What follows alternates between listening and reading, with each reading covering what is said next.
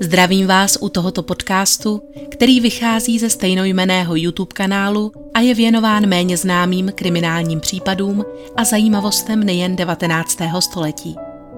Pokud vás zajímají dobové fotografie a další materiály, určitě se podívejte i na originální kanál. Odkaz je přiložen v popisku. Pohodlně se usaďte, přeji příjemný poslech. Vítám vás u dalšího ohlédnutí za málo známými případy, které během staletí zdánlivě zavál čas. Ten dnešní trochu připomíná zápletku některé z knih Agáty Christie. Před sebou totiž máme jeden dům, jednu vraždu a celou řadu lidí, kteří měli motiv nebo možnost ji spáchat. Neodehrála se ale v žádném z honosných britských sídel, nýbrž v Austrálii. Bylo 27. září roku 1908 a to horké nedělní odpoledne se vleklo v obvyklém nudném a nekonečném tempu. Nad stanicí Carpentaria Downs, místem jindy plným ruchu a povykování, se toho dne vznášelo nebývalé ticho. Správce Henry Wilson odjel v pátek ráno do The Oaks, přibližně 20 kilometrů vzdálené výjezdní stanice, kde měl dle svého zvyku strávit několik dnů s jejími správci manželi Phillipsovými. Vrchní skladník Darcy Day, který se obvykle pohyboval v domě a na přilehlých pozemcích, toho času čerpal svých poctivých 6 týdnů dovolené a jeho návrat byl očekáván až za 14 dní. 29-letý syn pana Wilsona Alvin se právě společně s bratrancem Oswaldem McIntyrem věnoval pořizování a vyvolávání fotografií, a 64-letý účetní pan Thomas Frost si vyrazil do nedaleké zátoky na ryby. V hlavní budově zvané rezidence se tak nacházela pouze správcova žena, 53-letá Fanny Wilsonová, hospodyně, 36-letá Nelída Daffiová a japonský kuchař Mori. Na verandě asi 100 metrů vzdáleného borovicového srubu, určeného domorodým obyvatelům stanice, pak polehávala služebná mód, žena jednoho z dobytkářů Maggie a její malý syn Bob. Všichni tři se stále ještě zotavovali z prodělaných spalniček a byli tak pro tento den zproštěni práce. To se ovšem netýkalo Maggie na muže Charlieho a jeho přátel Tobyho a Billyho, kteří se právě věnovali zadaným činnostem kdesi na rozlehlých pozemcích stanice. A prázdnotou zela i další budova, mužská ubikace, která poskytovala přístřeší zbylým běložským pracovníkům, tedy 2 dělníkům a hraničáři Williamu Powerovi. Jehož úkolem bylo obhlížet z koňského sedla hranice obrovských výběhů, kontrolovat stav oplocení a v případě potřeby jej vyspravit. Těžké, dusné ticho toho líného odpoledne tak přerušil čas od času jen pronikavý ptačí křik, ozývající se z druhé strany zátoky, či bouchnutí kuchyňských dvířek, jak v domě kuchař společně s Nelí připravoval večeři. Když se již slunce zvolna sklánělo k obzoru, začala se společnost scházet v jídelně. Nejprve se ze svých fotografických toulek vrátili Alvin s Oswaldem a nedlouho poté je následoval i pan Frost, který si dle svých slov ve společnosti truhláře pana Leeho báječně zarybařil. Zatímco panská část osazenstva Carpentaria Downs zasedla ke stolu v jídelně hlavní budovy, Billy odnesl večeři nemocným ženám a malému Bobovi do srubu, kde po jídle zasedli s Tobym na zápraží a vyhrávali na harmoniku a plechovou píšťalku asi do 8:30, kdy odešli k nedalekému domku na nářadí, na jehož verandě v době řádění nakažlivé nemoci přespávali. Cestou zanesl jižní vítr k jejich uším vzdálené tóny klavíru a mužský smích. Věděli, že to v rezidenční jídelně hraje Nelly. S rozzářenýma očima tloukla prsty do kláves, zatímco 3 muži shromáždění kolem ní spolu žertovali a přidávali se svými hrubými hlasy k refrénu.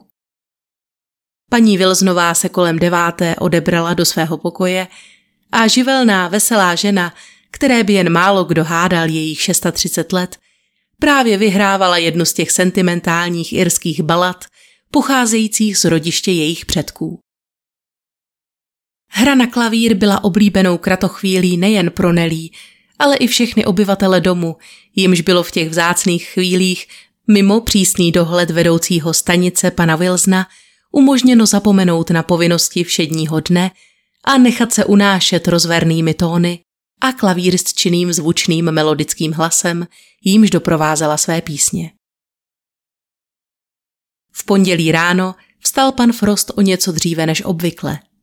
Ještě za tmy opustil svůj pokoj a vydal se rovnou do umývárny, aby rozdělal oheň pod měděným kotlem na vyvařování prádla, jak předchozího dne přislíbil paní Wilsonové.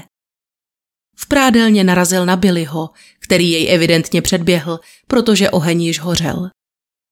Další kroky pana Frosta tedy směřovaly do spíže a mlékárny, odkud přinesl chléb, čerstvé máslo a mléko. To bylo krátce před 6. Připravil čaj a paní domu, která právě sešla dolů po zadním schodišti a chystala se prát, jej od něj vděčně přijala a pustila se do práce. Od doby, co se děvčata, jak jim paní Wilsonová říkala, nakazila spalničkami, byla nucena prát veškeré prádlo pro všechny obyvatele stanice sama. Další šálek čaje a talíř s krajícem chleba měl pan Frost připravený pro Nelly. Stejně jako každé ráno tedy vystoupal po zadním schodišti na verandu, prošel kolem oken jejího pokoje, zakrytých jemnými mušelínovými závěsy a zaklepal. Tentokrát se mu ale nedostalo žádné odpovědi. Vstoupil tedy bez vyzvání dovnitř. V tlumeném světle rozeznal obrysy ženina těla, zakrytého až po bradu přikrývkou, spod níž vykukovala pouze čupřina tmavých vlasů. Přistoupil blíž a zatřásl Nelly nohou. I přes několik vrstev, jimiž byla přikryta, ale ucítil, jak tuhá a nepodajná je, jako vyřezaná ze dřeva. Vyděšený pan Frost tedy lehce poodkryl Nellyin obličej a přiložil jí ruku na tvář. Oči a ústa měla mírně pootevřené, kůže však byla chladná a tělo stuhlé. Pan Frost pochopil, že slečna Daffiová je zřejmě mrtvá. Zburcoval tedy neprodleně paní Wilsonovou, která se společně s ním vypravila do pokoje. Okamžitě spatřila na Nellyně krku velkou otevřenou ránu, které si pan Frost v šeru nevšiml. Žena byla vzorně přikrytá, jako by jí po smrti někdo ustlal. Správcová nejprve bojácně nadhodila, zda si Nelly nemohla takové zranění způsobit sama.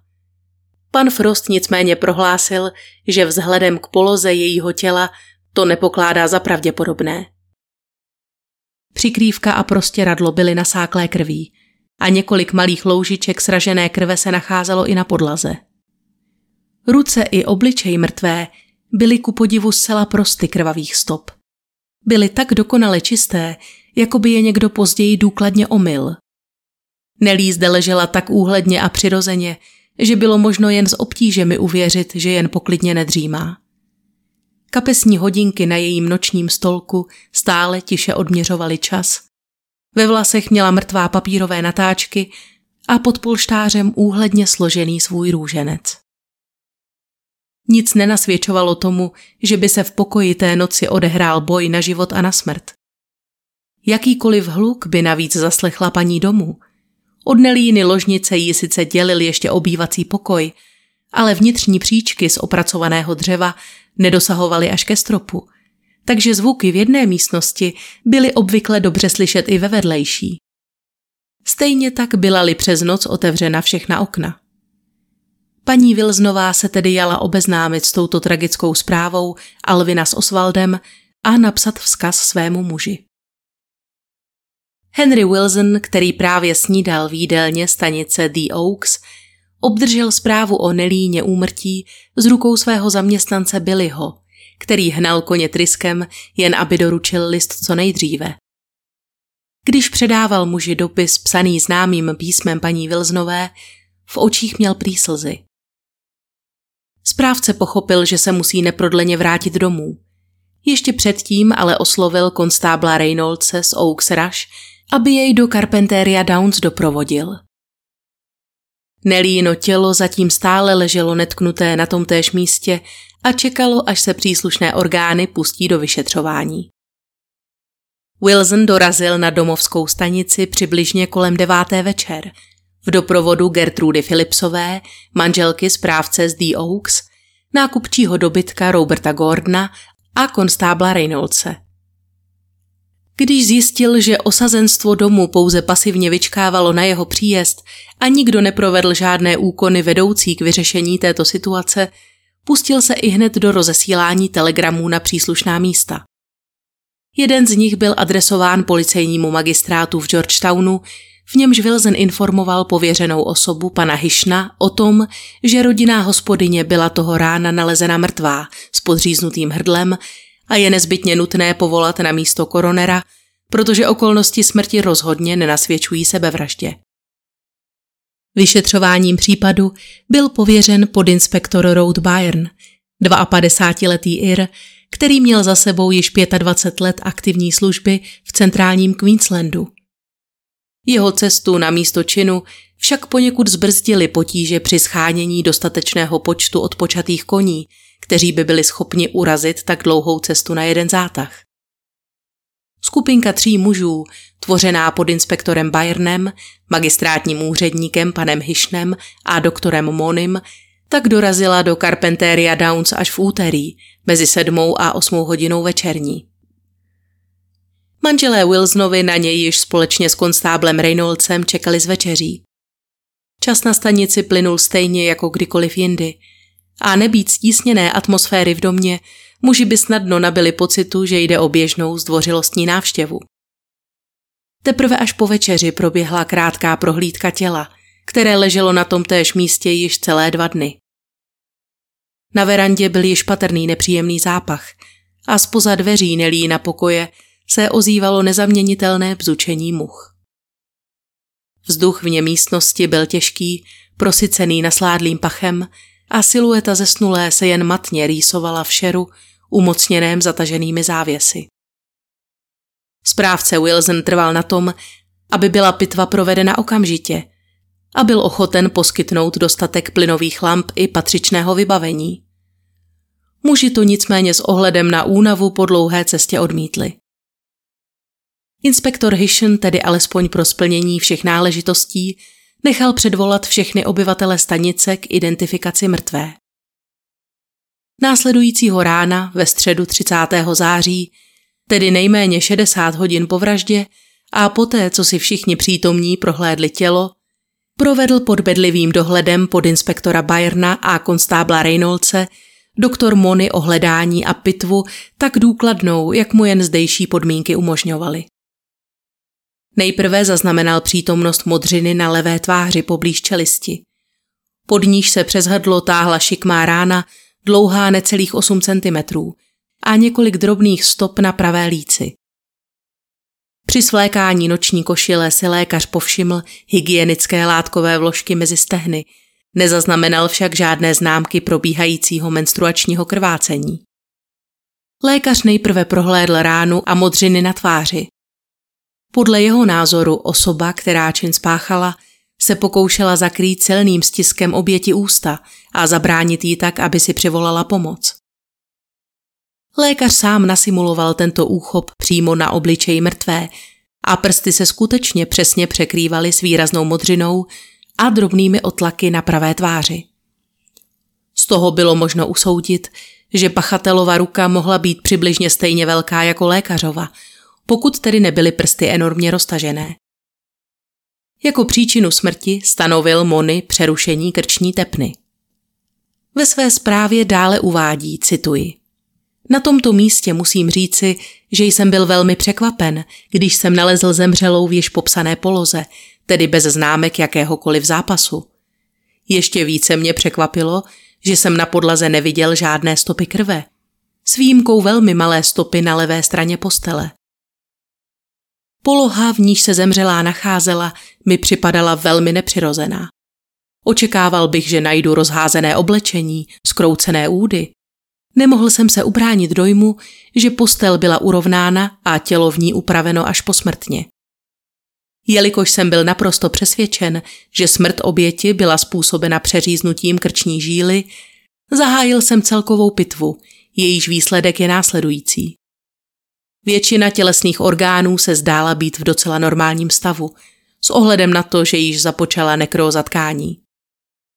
Nebyly zjištěny žádné známky minulého ani současného těhotenství, žádné známky menstruace ani přítomnost panenské blány. Pokud zemřelá večeřela krátce před odchodem do svého pokoje, tedy v 9 hodin, v žaludku nebyly po tomto jídle patrné žádné stopy, bylo tedy již stráveno. V žádném z orgánů jsem nenalezl stopy pojedu nebo užití anestetik či narkotik. Podle polohy těla a povahy rány jsem přesvědčen, že vražda byla promyšlená. Byl to čistý a dobře provedený řez velmi ostrým nástrojem, pravděpodobně čepelí nože nebo přitvou.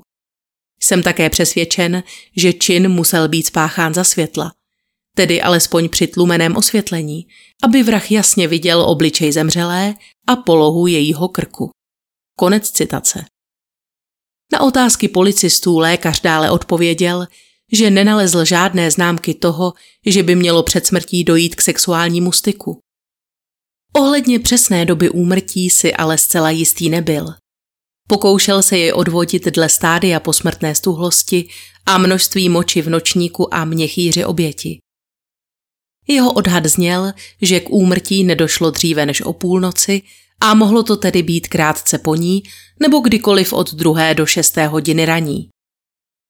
Vzhledem k tomu, že kvalifikovaného soudního lékaře dělili od místa činu přibližně 4 dny cesty vlakem a zaoceánským parníkem a doktor Mony měl v tomto ohledu s přihlédnutím k počtu vražd v této oblasti jen velmi málo zkušeností, musíme brát toto nepřesné časové určení s rezervou. Je známo, že krev tvoří 8% hmotnosti člověka. V případě Nelly Daffiové můžeme s ohledem na její přibližnou hmotnost usuzovat, že při proříznutí krční tepny musela ztratit minimálně litr krve a ačkoliv její část vsákly lůžkoviny, je s podivem, že na podlaze se nacházelo jen několik drobných stop. Vyčistit takové množství krve vyžadovalo značné úsilí a čas, zejména jestliže byl krví potřísněn i sám pachatel. Musíme tedy počítat s dostatečnou časovou rezervou, kterou vrah potřeboval k vyčištění místa činu, svého šatstva, umytí Nelína těla a upravení přikrývek tak, aby na první pohled nic nenasvědčovalo tomu, že zde došlo ke zločinu. Když pan Frost objevil mrtvé tělo a poprvé se jej dotkl, což bylo přibližně kolem 6. hodiny raní, prohlásil, že je již stuhlé. Teplota té zářijové noci výrazně klesla vlivem proudění chladného jihovýchodního větru. S přihlédnutím ke všem faktorům je tedy nejpřesnější odhad, kterým lze alespoň trochu ohraničit rozptyl určený doktorem Monym, že smrt nastala mezi půlnocí a 2. hodinou raní. Téhož dne, kdy lékař vykonával svou smutnou povinnost, se v ranním vydání Townsvillských novin objevilo jednoduché oznámení o Nelíně úmrtí, přičemž zde nebyla zmíněna žádná podrobnost ani informace o příčině smrti. Tuto první krátkou zprávu si na stránkách ranního tisku přečetl i skladník Darcy Day, který si právě ve městě užíval zasloužené dovolené. Zcela synalý v tváři noviny odložil, okamžitě si zakoupil palubní lístek a ještě téhož dne nastoupil na loď Wairima, která jej měla přiblížit na jeho cestě ke Carpentaria Downs. Nebylo žádným tajemstvím, že tento mladík byl s o více než 10 let starší Nelly neoficiálně zasnouben. Teprve až o týden později, když byla zpráva zveřejněna v Mackay, kde žila rodina oběti, byla Nellyna smrt oficiálně oznámena veřejnosti jako případ vraždy. Matka oběti naštěstí nebyla s touto zprávou konfrontována prostřednictvím neosobního článku v tisku, nýbrž od paní Wilsonové, která jí v uplynulém týdnu zaslala hned několik vřelých dopisů. Místní truhlář mezitím sloukl jednoduchou rakev a 30. září v pravé poledne byla Ellen Mary Imelda Dafiová, řečená Nelly, uložena do hrobu na pozemcích Carpentaria Downs.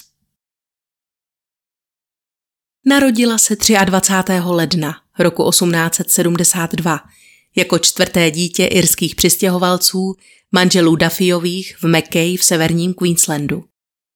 Už jako dítě byla iniciativní a ambiciózní a dobře věděla, čeho chce dosáhnout. O jejím odhodlání a houževnatosti svědčí, že se už jako velmi mladá svobodná žena dokázala úspěšně prosadit v tak drsných mužských baštách, jakými byly tehdy hranice Queenslandské kolonie. Bylo jí 28 let, když se její cesta poprvé skřížila s manželi Wilsonovými. Psal se rok 1890 a Henry Wilson byl toho času již 5 let ženat se svojí druhou ženou Fanny, rozenou Perotovou. Když jeho první žena odešla na věčnost a muži zůstali v péči 4 malé děti, jevila se dobře vychovaná, vzdělaná a svobodná Fanny, která pomáhala s výchovou svých 10 sourozenců jako vhodná partnerka i náhradní matka. Navíc oplývala velmi klidnou a poddajnou povahou, což byly rysy, které dominantní a častokrát bezohledný Henry Wilson upřednostňoval. V té době byl společností Queensland Meat Exporters and Agency jmenován správcem stanice Forest Home na řece Gilbert mezi Croydnem a Georgetownem. Zatímco v současnosti se v Austrálii pod pojmem chovná stanice rozumí celý pozemek využívaný k chovu skotu či ovcí, v 19. století označoval především jeho hlavní sídlo a přináležející hospodářské budovy. Každá stanice tak měla stejně jako Carpentaria Downs vlastní bourárnu skotu, sedlárnu, kovárnu, truhlárnu, drůbežárnu a několik ubikací. Poté, co se po úspěšném přechodu Modrých hor roku 1813 rozšířilo osídlení do vnitrozemí kontinentu, zemědělci stahující se na západ začali obsazovat rozsáhlé pozemky, jejichž zvlněné pláně byly ideální pro chov skotu a ovcí. Na úspěšném chodu mnoha stanic, zejména v severní Austrálii, se významně podíleli též původní obyvatelé, tedy ti, kteří nepadli za oběť střetům s kolonizátory. Jejich význam vzrostl především po Zlaté horečce, kdy cena běložské pracovní síly enormně stoupla a bylo obtížné si tyto dělníky udržet. Život na takovém místě probíhal pouze s malými sezónními výkyvy v obvyklém tempu. Krmení, napájení, vážení, značkování či léčbu hospodářských zvířat střídal boj s predátory a udržování a opravy vybavení stanice, poškozeného zvířaty samotnými, prudkými bouřkami, spadlými stromy či divokou zvěří. Nejnáročnější bylo ovšem schánění a především přeprava skotu. V 19. století obnášela taková činnost dlouhé dny strávené v sedle, táboření na odlehlých místech a nocování na tvrdé zemi. Dnes se na většině dobytkářských stanic používají nákladní auta, vrtulníky či lehká letadla. Pozemky obklopující tyto stanice mohou mít rozlohu až několik tisíc kilometrů čtverečních a nejbližší sousedé tak bývají obvykle vzdáleni stovky kilometrů. Život zde, zejména v těch odlehlejších oblastech, býval proto často osamělý, obzvláště pro ženy. Vzhledem k povaze práce a těžkostem, které přinášela, tvořili většinu zaměstnanců svobodní muži. Správcova žena tak kromě služebných neměla příliš mnoho příležitostí ukrátit si chvíli v ryze dámské společnosti. A své o tom věděla i Fanny Wilsonová. Vysoká, dobře stavěná dáma s hnědými vlasy, oříškovýma očima a klidným, byť poněkud rezervovaným vystupováním. Pocit izolovanosti umocňovala nejen vzdálenost od ostatních stanic a měst, ale v parních letních měsících též monzunové deště, které se nezřídka přihnaly od Korálového moře, zanechávajíce za sebou ničivé záplavy, které tamní zemědělské a dobytkářské stanice ochromily na celé týdny. Pokud už se tedy na Forest Home objevili nějací cizinci, šlo takřka výhradně o handlíře, nákupčí dobytka, obchodní zástupce společnosti, která stanici vlastnila, či vládní úředníky z pozemkového úřadu. V prvních letech tak paní Wilsonová nalézala útěchu a společnost především ve svých dětech. Obětavě a vlídně pečovala o 4 potomky, pocházející z prvního manželství jejího muže Henryho, i o 3 další ratolesti, které byly plodem jejich společné lásky. Výuka byla na těchto odlehlých místech realizována v raném věku dětí prostřednictvím občasných návštěv tzv. Kočovného učitele. Správci velkých nemovitostí ve vnitrozemí pak zaměstnávali tzv. Společnice, tedy ženy, které plnily roli učitelky, vychovatelky i hospodyně zároveň. Z těchto důvodů také roku 1899 přijali manželé Wilsonovi do svého Home slečnu Ellen Daffiovou, mladou dámu s tmavými neposednými kadeřemi a jiskrnýma očima, které nikdo neřekl jinak než Nelly nebo Nel. Ačkoliv byla najata jako chůva a domácí vyučující pro 3 nejmladší Wilsonovic děti, zanedlouho se ukázalo, že větší pozornost než svým svěřencům zřejmě věnuje domácímu pánovi. Protože se uvádí, že koncem roku 1901 přistihla paní Wilsonová svého muže, jak nad ránem opouští guvernantčin pokoj. Vzhledem k tomu, že není známo, zda rodina zaměstnávala ještě nějakou jinou společnici, předpokládá se, že šlo právě o Nelly. Tato epizoda na každý pád jen umocnila manželskou krizi. Jejímž původcem byla především prudká a nezřídka agresivní povaha pana Wilsona, a která vyvrcholila manželčiným odchodem. Zbalila věci sobě i dětem a načas s nimi odcestovala na jih do rodného Heroldstonu ke své nedávno ovdovělé matce. Nelly, která tak přišla o hlavní objekty své péče, se tak musela poohlédnout po jiném zaměstnání. Zanedlouho nastoupila na místo guvernantky a pomocnice v domácnosti na stanici Kirama u rodiny Collinsových, kde se trvala až do září roku 1906. Odtud pokračovala k manželům Darcyovým v St. Ronans. Zde ovšem strávila pouhých 6 měsíců a my se můžeme jen dohadovat proč. Mezitím došlo k velkému návratu. Paní Wilsonová, jejíž rány zřejmě otupil čas, a rozhodla se dát manželovi ještě jednu šanci, se k němu i s dětmi roku 1903 vrátila. Nedlouho poté byl Henry Wilson jmenován manažerem Queensland Meat Exporters and Agency a celá rodina se přestěhovala do Carpentaria Downs, stanice, která byla v té době klenotem této společnosti.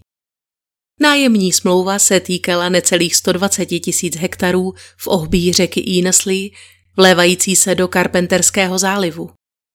Pozemek kromě vodních toků rovněž zahrnoval několik roklí, hustě zalesněných pohoří, na jihozápadní straně zlatonosné křemenné žíly a na straně severní nekonečné zelené pláně. Budova rezidence byla pro svého prvního nájemce postavena roku 1864 a její okna směřující na jih skýtala výhled na malebnou zátoku, oblíbené místo rybářů a domov sladkovodních krokodýlů a exotického ptactva. Strmé pohoří Newcastle Range, které oddělovalo stanici od 75 kilometrů vzdáleného Georgetownu, však činilo z Carpentaria Downs ještě odlehlejší a hůře dostupné místo než původní Wilsonovo působiště Forest Home. Proslýchá se, že Fanny, neochotná dál snášet manželovo surové jednání, v té době znovu odešla. 3 nejmladší Wilsonovic ratolesti byly tou dobou již na studiích ve městě a jejich matka byla údajně pevně rozhodnuta se k manželovi více nevrátit. Přesto ji po nějaké době opět přemohla lítost nebo snad pocit zodpovědnosti vůči posvátnému svazku a roku 1907 se tak znovu objevila z kufry na prahu rezidence Carpentaria Downs. Jaké však bylo její překvapení, když se ve dveřích střetla s Nelly Daffiovou, guvernantkou, která s největší pravděpodobností prožila před lety krátkou aférku s jejím manželem. Oficiální verze tvrdí, že byla na toto místo najata společností Queensland Meat Exporters. Ovšem vzhledem k tomu, že Henry Wilson tou dobou zastával manažerskou pozici, není nepravděpodobné, že to byl právě jeho hlas, který navrhl či podpořil Nellyino přijetí. Ať už to bylo jakkoliv, Nelly se po dobu nepřítomnosti paní Wilsonové nastěhovala na stanici a chopila se vedení domácnosti. Tou dobou zde již žádné děti, o něž by mohla pečovat, nebyly. Trvale zde žil pouze Wilsonův syn z prvního manželství Alvin, kterému již ovšem táhlo na 30 a po několika letech naskušené ve světě zde nyní pracoval pro místní vrtný závod. A jeho bratranec Oswald McIntyre, který měl stejně jako Alvin na starosti obsluhu vrtných souprav, používaných mimo jiné též k hloubení nových studní na pozemcích stanice. Úloha, kterou měla nyní Nelly zastávat, byla tedy hospodyně a po návratu Fanny Wilsonové též společnice správcovy ženy, což bylo s ohledem na jejich dávnou společnou historii poněkud absurdní. Všichni ovšem tvrdili, že vztahy těchto dvou žen byly po dobu jejich pobytu v Carpentaria Downs harmonické a Fanny se ke své zaměstnankyni chovala vlídně a korektně. Důvod její nynější schovívavosti vůči Nelly byl zřejmě ten, že o osud svého slepovaného manželství s mužem, k němuž už bez tak dávno nechovala lásku ani úctu, již nemusela mít obavy. A Nelly zde navíc velmi rychle navázala úzké přátelství s jiným mužem, mladíkem Darcym Dayem. Tento vztah pozvolna přerostl v to, co správcova žena označila jako vzájemné porozumění. A ačkoliv Day a Nelly své zasnoubení nikdy oficiálně neoznámili, jednalo se o záležitost všeobecně známou. Zajímavé je, že Darcy patrně v té době ani nevěděl, kolik je jeho snoubence vlastně let. Jak se totiž ukázalo po její smrti, všichni obyvatelé Carpentaria Downs byli dle jejího vitálního vystupování a svěžího vzhledu přesvědčení, že je mnohem mladší. Když mladík konečně přichvátal na stanici, bylo již vyšetřování vraždy jeho snoubenky v plném proudu. Inspektoři Galbraith a Hishon a podinspektor Byrne využili pro tyto účely právě místnost, kterou jinak obýval nyní nepřítomný Darcy, a kde mělo být vyslechnuto celkem 32 svědků. Jak se ovšem vyjevilo, šetření Nellyiny vraždy seznalo značné trhliny ještě před jeho samotným zahájením. Konstábl Reynolds, který se kvůli potížím s dopravou dostal na místo jako první, učinil hned několik zásadních chyb, které mohly a zřejmě také ovlivnily další vývoj případu. Nejenže umožnil manželům Wilsonovým opakovaně vstupovat na místo činu, ale rovněž je pověřil pátráním po vražedné zbrani. Kromě toho nechal místnost celé hodiny bez dozoru, zatímco sám pátral na dvoře po stopách, na nějž je přivedl pan Wilson. Správce měl totiž vlastní teorii o tom, kdo čin spáchal, a nepřipouštěl žádné jiné alternativy. Podle něj měl na Nelly spadeno především Nakahama, muž, který ještě před pár týdny sloužil na stanici jako kuchař, ale ze dne na den prohlásil, že se chystá odejít, aniž by ozřejmil své důvody, a pan Wilson tak musel narychlo schánět náhradu. Nakahama sloužil s Nelly několik měsíců již na stanici Kirama a není vyloučeno, že si své antipatie vůči této ženě tedy nesl již z dřívějška. Zde se na každý pád nemohli vystát. Nelly byla kuchaři nesympatická a on velmi špatně snášel, když se mu ochomítala v kuchyni. Byl by to ale dostatečný důvod pro vraždu? Pan Wilson se domníval, že ano, a byl přesvědčen, že pokud nebyl vykonavatelem vraždy přímo Nakahama, pak se o vendetu nejspíš postaral jeho nástupce a krajan Mori. Ve své výpovědi dále uvedl, že znal oběť přibližně 7 let, přičemž na Carpentaria Downs byla zaměstnána poslední rok a 7 měsíců a po tuto dobu zde měla se všemi nadstandardní vztahy, tedy kromě již zmiňovaného kuchaře Nakahamy. Toho pan Wilson popsal jako statného aktivního muže kolem 30, který byl ovšem velmi často nevedlý a špatně naložený. Za podezřelé pokládal především to, že jednoho rána zkrátka oznámil, že končí, den po příjezdu svého nástupce si vyzvedl poslední výplatu a beze slova rozloučení odjel.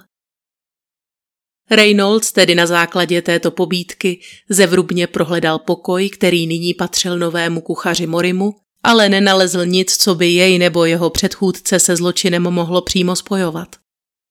Sám správce osobně se pak mohl prokázat neotřesitelným alibi. Ačkoliv by nebylo zcela nemožné urazit za měsíčné noci trasu z The Oaks do Carpentaria Downs v požadovaném časovém úseku, nákupčí pan Gordon, který spal na stanici ve vedlejším pokoji, vyloučil, že by pan Wilson mohl v noci opustit dům, aniž by o tom věděl. Následovala výpověď Fanny Wilsonové. Prohlásila, že v minulosti se Nelly potýkala s nejrůznějšími zdravotními problémy, ale po dobu, kdy sloužila zde na stanici, se její stav výrazně zlepšil. Dodala také, že se vyznačovala poněkud nervózní a vznětlivou povahou. Přesto se ale prý těšila velké oblibě u všech zdejších obyvatel. Tedy kromě pana Nakahamy, který se ještě během svého působení zde podle jejich slov několikrát vyjádřil, že slečnu Nelly nemá rád. Ohledně oné inkriminované noci vypověděla, že si odešla lehnout dřív, zatímco bujará zábava v jídelně u klavíru pokračovala.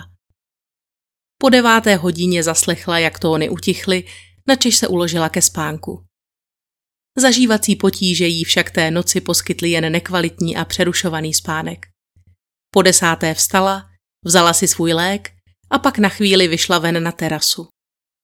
Ačkoliv nesvítil měsíc, nebe plné hvězd poskytovalo dostatek světla na to, aby se člověk dokázal ve tmě orientovat.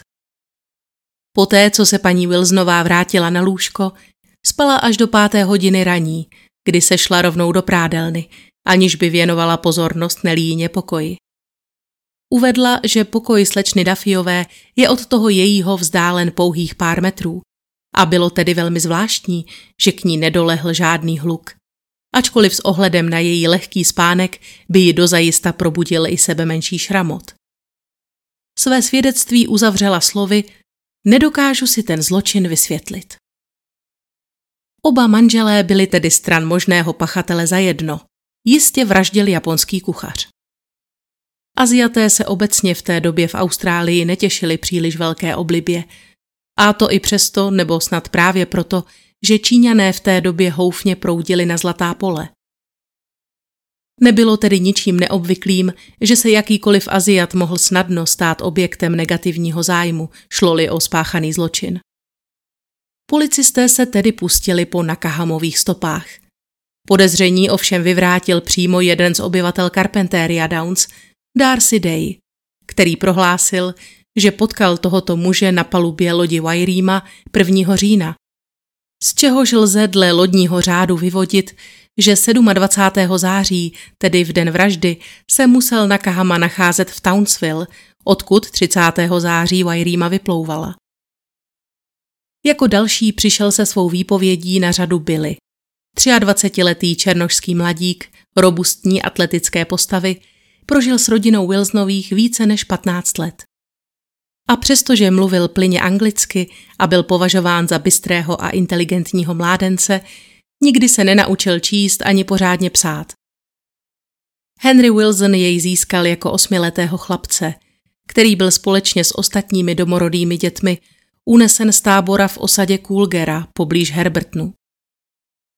Následně cestoval s rodinou po všech staničních štacích a byl také titulován příjmením Wilson jako člen rodiny. O tom, že ve skutečnosti o žádné láskyplné rodinné vztahy nešlo, svědčí nejen fakt, že se několikrát pokusil od manželů uprchnout, ale především fyzická svědectví v podobě jizev a popálenin, které mu jeho pán způsobil bičem, ranami pěstí či rozžhaveným cejchem. Na stanici Carpentaria Downs pracoval 5. rokem, ale stejně jako Wilsonovi znal slečnu Nelly ještě z jejich předchozího působiště. Uvedl, že to byla velmi milá dívka, měla dobré srdce a k černošským chlapcům byla vždy velmi laskavá. Dále Billy uvedl, že viděl Nelly naposledy toho večera v umývárně, když společně s Tobym připravoval vanu pro paní Wilsonovou. Kolem 8. hodiny si šli společně lehnout na verandu nedalekého domu s nářadím a po celou noc nezaslechl od rezidence žádné zvuky svědčící o hádce nebo zápasu. Dále popsal, jak toho rána viděl pana Frosta kráčet po zadním schodišti s šálkem čaje, jak byl přivolán paní Wilsonovou, zpraven o vraždě a požádán, aby okamžitě doručil depeši jejímu muži a následně na žádost pana Wilsona sehnal konstábla Reynoldse. Na závěr své výpovědi prohlásil, že na tuto vraždu nemá žádný názor. On sám v patře od doby, co se do domu nastěhovala slečna Daffiová, nebyl a ani neví, která je její ložnice. Další na řadě byl pan Frost. Muž, který ještě v 90. letech 19. století žil spokojeně se svou ženou Emmou v prosperujícím zlatokopeckém městě Croydon, kde zastával funkci ředitele Queenslandské národní banky. I zdánlivě nekonečný zlatý pramen ale zanedlouho vyschl a celou kolonii postihla ekonomická krize. Dosud bohaté městečko, které se pyšnilo 26 hotely, 5 bankami a 2 redakcemi denního tisku, se pozvolna vylidňovalo a pan Frost byl nucen si ve svých 63 letech začít hledat nové zaměstnání. Možnosti byly velmi omezené a přílišnou rozmařilost ve výběru mu neposkytovaly ani okolnosti, tedy nutnost uživit sebe i manželku. Když byl proto osloven Henrym Wilsonem, aby zaujal místo účetního a správce ekonomických záležitostí na osamělé stanici Carpentaria Downs, nemohl odmítnout, byť se tak téměř trvale odloučil od své rodiny. Proslýchá se, že volba pana Frosta na toto místo nebyla náhodná, ale Henry Wilson potřeboval postaršího spolehlivého člověka, který dokáže mlčet a přimhouřit oko tam, kde je zapotřebí. Lidé, kteří správce znali, byli povětšinou velmi dobře obeznámeni i s jeho minulostí, která nebyla právě bez poskvrnky. Již roku 1891 byl podezřelý z vraždy domorodého zaměstnance stanice, na níž právě působil. Případ se dostal před soud, ale skončil neuspokojivým verdiktem neúmyslné zabití. O 4 roky později, kdy Wilson působil jako nájemný správce na stanici Ganavára, měl být zapleten do dalšího brutálního zločinu. Tehdy měl mučit a zaživa vykastrovat černošského chlapce Tommyho. Na místo činu sice dorazila herbertonská policie, ale tento zásah skončil navzdory všem očekáváním společným popíjením s hlavním podezřelým ve staničním salonu.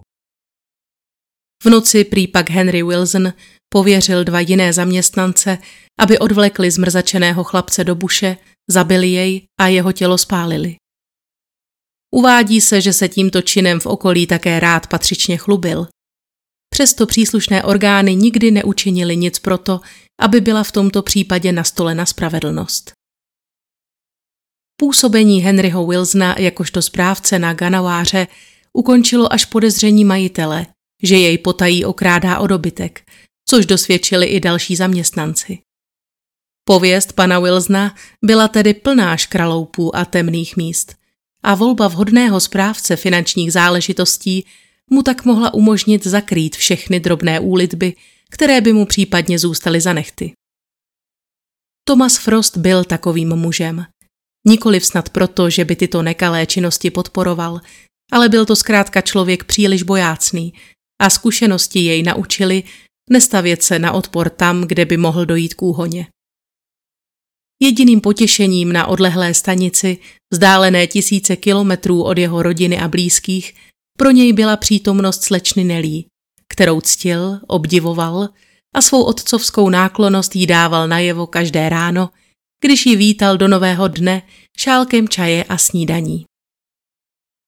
Vypověděl přibližně totéž, co paní Wilsonová. Společnost v jídelně opustil krátce po ní, tedy přibližně kolem 9. večer, a nechal McIntyra, Alvina Wilsona a slečnu Nelly u klavíru. Podobně jako správcová si i pan Frost do 9:30 četl knihu. Okna jeho pokoje byla té noci otevřená, stejně jako okna Nelína.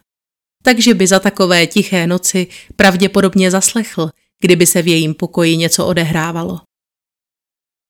Kolem 9:30 zaslechl Nelín hlas, jak žádá Alvina Wilsona, aby naplnil vodou kožené vaky.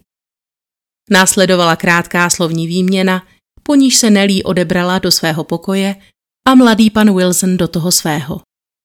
Tedy lépe řečeno do ložnice Darcyho Daye, kterou v době jeho nepřítomnosti používal. Krátce na to jej následoval i pan McIntyre, jehož ložnice se nacházela hned vedle té Dayovy. Kromě krátké kočičí půtky na dvoře pan Frost dále neslyšel nic. Ani psi volně vypuštění ve výběhu té noci neštěkali. Poté zopakoval, co předcházelo nálezu těla, s kým toho rána na stanici hovořil i co se odehrálo bezprostředně poté. Řekl, že Alvin Wilson i Oswald McIntyre byli stále ještě ve svých pokojích, když jim pan Frost s paní Fanny po boku přišli oznámit tu hroznou novinu. Zatímco pana Alvina úlek ihned vymrštil z postele, Oswald prý jen cosi zamumlal a později odmítl žádost pana Frosta, aby se šel na mrtvou podívat. Zprvu se spekulovalo o tom, že si Nelly vzala život sama, ale blíže se o této skutečnosti nebavili. A poté, co Billy odjel s dopisem do The Oaks, na stanici vše pokračovalo v obvyklém tempu.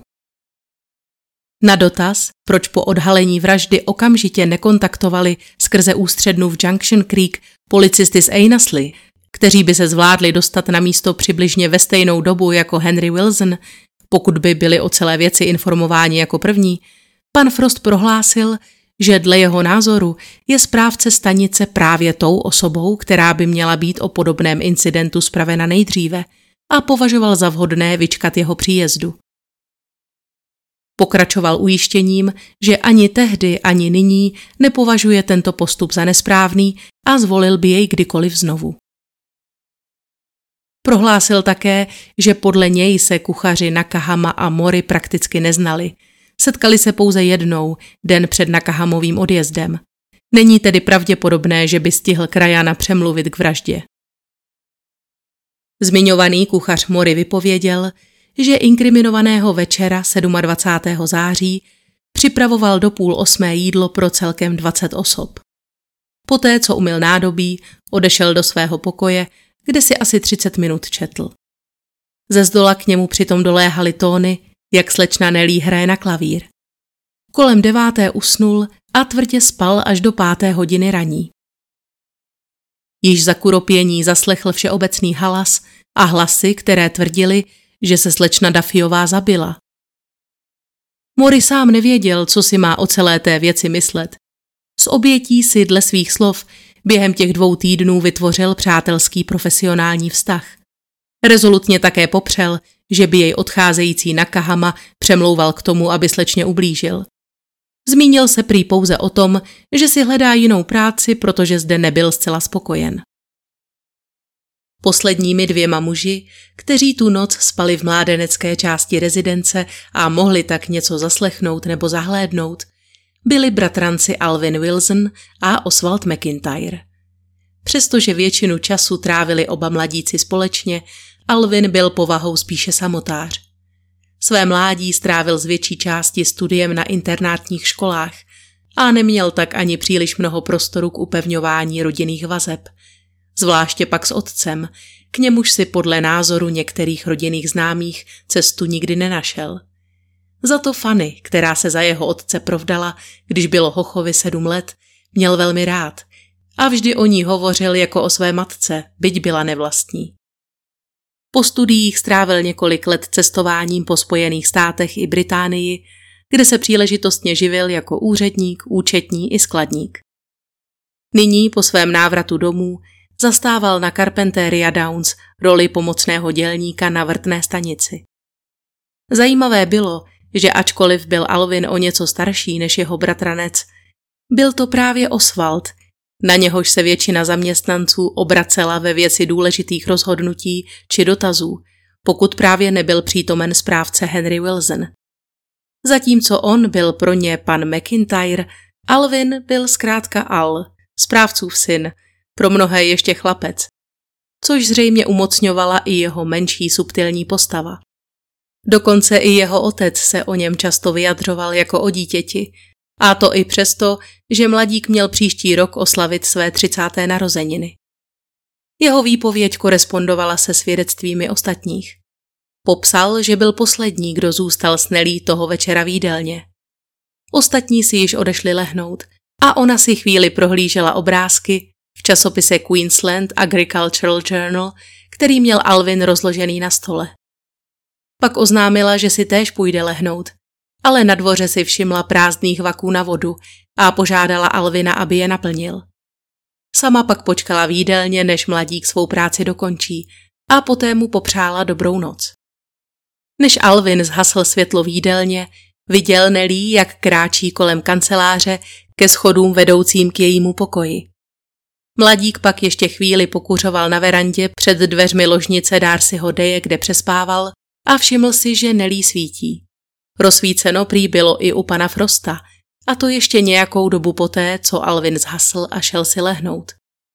Podle svých slov usnul rychle a tvrdě a v noci jej neprobudil žádný podezřelý hluk, přestože nechal dveře otevřené.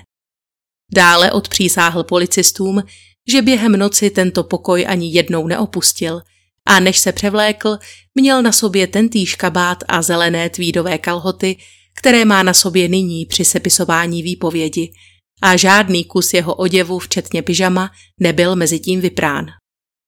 Uvedl také, že tělo zesnulé viděl poprvé až ve středu ráno, kdy jej na místo činu povolal podinspektor Byrne.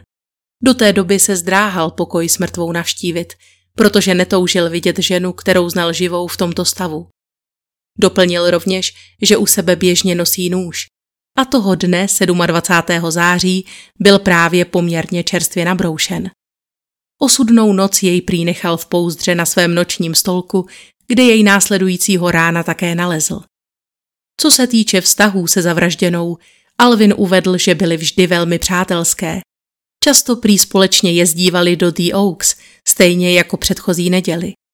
Jednalo se o všeobecně oblíbenou dívku s příjemnou povahou. Stejně jako pro všechny ostatní, i pro něj je tento čin záhadou a nemůže vyšetřovatelům nabídnout žádnou smysluplnou teorii, která by jej osvětlila. Mladík tedy nevypověděl o nic víc než ostatní obyvatelé stanice. V den objevení těla se přitom mezi ostatními vyjadřoval o poznání konkrétněji. Před hraničářem Powerem a handlířem Dillonem například pronesl, že ať už to udělal kdokoliv, proklatě dobře věděl, kde má Nelly krční tepnu. Přestože později tvrdil, že mrtvou neviděl a neznal ani přesnou povahu jejího zranění, dokud s příčinou smrti neobeznámil všechny přítomné lékař. Ve své výpovědi se také snad až příliš často a nápadně pokoušel poukázat na jejich vzájemné srdečné vztahy, ilustrované společnými cestami do The Oaks, zatímco ostatní vypověděli, že nikdy neviděli, že by spolu Alvin a Nelly trávili čas o samotě. William Power vypověděl, že slečna Daffiová se přátelila s panem Dayem, McIntyrem a Frostem. Alvinovo jméno však ve výčtu nezmínil. Posledním předvolaným byl Oswald McIntyre. Mladý muž nevalného vzdělání, který celý svůj život spoléhal na to, že mu cestičku umetou jeho vlivní příbuzní. Byl to ostatně také jeho strýc pan Wilson, kdo sehnal Oswaldovi práci u společnosti Queensland Meat Exporters a následně jej přijal na Carpentaria Downs. Ačkoliv byl Oswald pouze pomocným dělníkem, bez jakékoliv odborné kvalifikace, rád se nechával titulovat jako inženýr a většinu času trávil v patách bratranci Alvinovi, jehož považoval za svou vstupenku k dalším úspěchům. Když hovořil o vřelých vztazích s Nelly, byla to v jeho případě pravda. Rád se zdržoval v její společnosti a spolu s Darcym Dayem si čas od času vyrazili na výšťku. Za to pro paní Wilsonovou příliš mnoho dobrých slov neměl. Znal historii tohoto manželství i její opakované odchody a pakliže bylo na něm, on rozhodně stál na straně svého strýce, byť by jeho jednání vůči vlastní ženě bylo sebesurovější. Oswald byl přesvědčen, nebo to alespoň tvrdil, že Fanny je jen prohnaná zlatokopka, která zneužívá šlechetnosti jeho strýce a jediným důvodem, proč doopravdy a definitivně neodejde, jsou peníze. Jeho výpověď ohledně večera před vraždou ani událostí následujících nepřinesla vůbec nic nového. Následně byli vyslechnuti zbývající mužští zaměstnanci stanice. Zdálo se ovšem, že nikdo nic neví, nikdo nic neslyšel a i kdyby náhodou ano, rozhodně o tom nebude vykládat policii. Ozývaly se rovněž hlasy, že po setmění prosvětlilo noční nebe několik táborových ohňů na druhé straně zátoky. Stanicí Carpentaria Downs pravděpodobně projížděla skupinka kočovníků, která se zde utábořila na noc. Mohl se snad někdo z nich vydat pod rouškou tmy k hlavní budově a zavraždit nic netušící hospodyni? Jaký by k tomu ale měl důvod? Navíc bylo zřejmé, že vrah situaci v domě velmi dobře znal. S mnohem zajímavějšími informacemi přišly až Maud a Maggie, služky, které díky charakteru své práce vídaly často více věcí, než sami chtěli, a měli perfektní přehled o tom, co se děje nejen na stanici, ale i mimo Carpentaria Downs. Obě byly od svých původních kmenů odděleny pravděpodobně ještě v raném věku a na stanici pracovali od dob původních nájemců. Ten týden, kdy byly spalničkami upoutány na lůžko, byl pravděpodobně jejich nejklidnějším za posledních několik let. Pracovní doba takových dívek počínala východem slunce a končila kolem 11 hodin večer, když už šli všichni ostatní dávno spát. Zatímco s Maggie, jakožto s manželkou honáka Charlieho, bylo nakládáno ještě relativně slušně, Maud byla na stanici de facto otrokyní. Během výslechu vyšlo najevo, že byla často krutě trestána, a to především z rukou slečny Nelly, která domorodou dívku ráda tloukla koštětem nebo švihala jezdeckým bičíkem za každý sebe menší náznak neposlušnosti či lemplovství. Přestože o tom všichni věděli, nikdo se ani slůvkem nezmínil, že kuchař Nakahama tedy nebyl jediným člověkem, který mohl mít na zdánlivě laskavou a přátelskou slečnu Daffiovou dopal. Tvrzení o tom, že se Nelly chovala k domorodým zaměstnancům v Lítně, však nebylo tak docela lží. Svou krutost totiž projevovala jen a pouze vůči Maud. Dokonce jí zakázala provdat se za Billyho, černošského mladíka, který sloužil Wilsonovým od dětství, přestože k tomu jako hospodyně neměla žádné právo. Důvodem této zvláštní nevraživosti pochopitelně mohly být jisté osobní antipatie, stejně tak jako fakt, že Maud viděla slečně Daffiové pod pokličku spolehlivě nejlépe ze všech. Byla to ona, která jí připravovala večerní koupele, prala její spodní prádlo a uklízela její ložnici. A byla také v tomto pokoji velmi častým svědkem návštěv pana Wilsona. Přicházíval nečekaně, mnohdy ve chvíli, kdy se Nelly právě převlékala a měla na sobě jen spodničku. Nikdy jej však nevykázala, místo toho poslala pryč Maud, a ta se tedy mohla jen dle zvuků domýšlet, co se v ložnici po jejím odchodu asi odehrává. Zákonná manželka Henryho Wilsona byla tou dobou obvykle dole nebo v jiné části stanice a Maud jí dle svých slov nikdy ani slovem neprozradila, čeho byla svědkem. Přestože vídala slečnu Nelly rovněž v intimním objetí s panem Darcym Dayem. Na rozdíl od návštěv pana Wilsona totiž nechávala v těchto případech dveře otevřené a kdokoliv právě procházel kolem, tak mohl spatřit pana Daye s kalhotami spuštěnými u kotníků a stehny slečny Nelly ovinutými kolem pasu. Tato výpověď poněkud pozměnila obraz oběti, který dosud před vyšetřovateli načrtli ostatní obyvatelé stanice. Další pikantní podrobnosti doplnila Maggie, která měla zase poměrně slušný přehled o avantýrách pana Wilsona. Nebylo žádným tajemstvím, že rád a snad až příliš často navštěvoval manželé Phillipsovi na výjezdní stanici v The Oaks. Dobře vědoma si toho byla i jeho žena.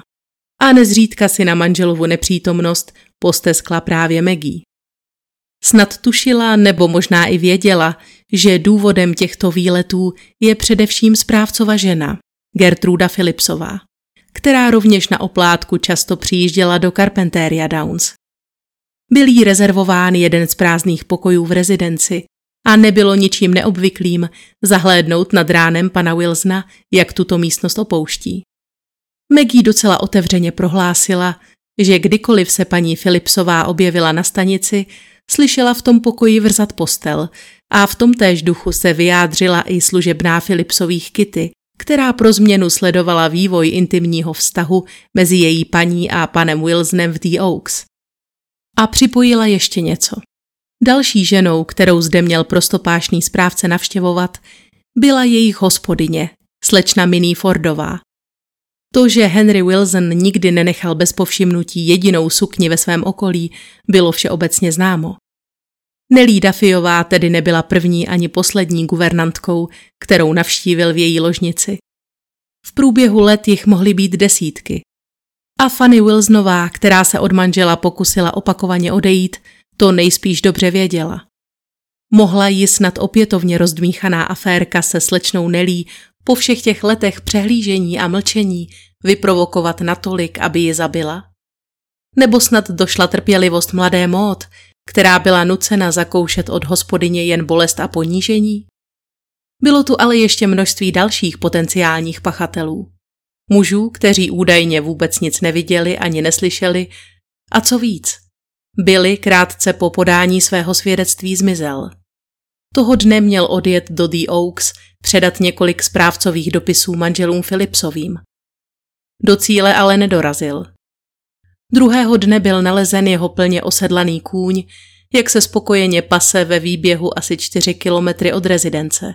A po mladíkovi nebylo ani stopy.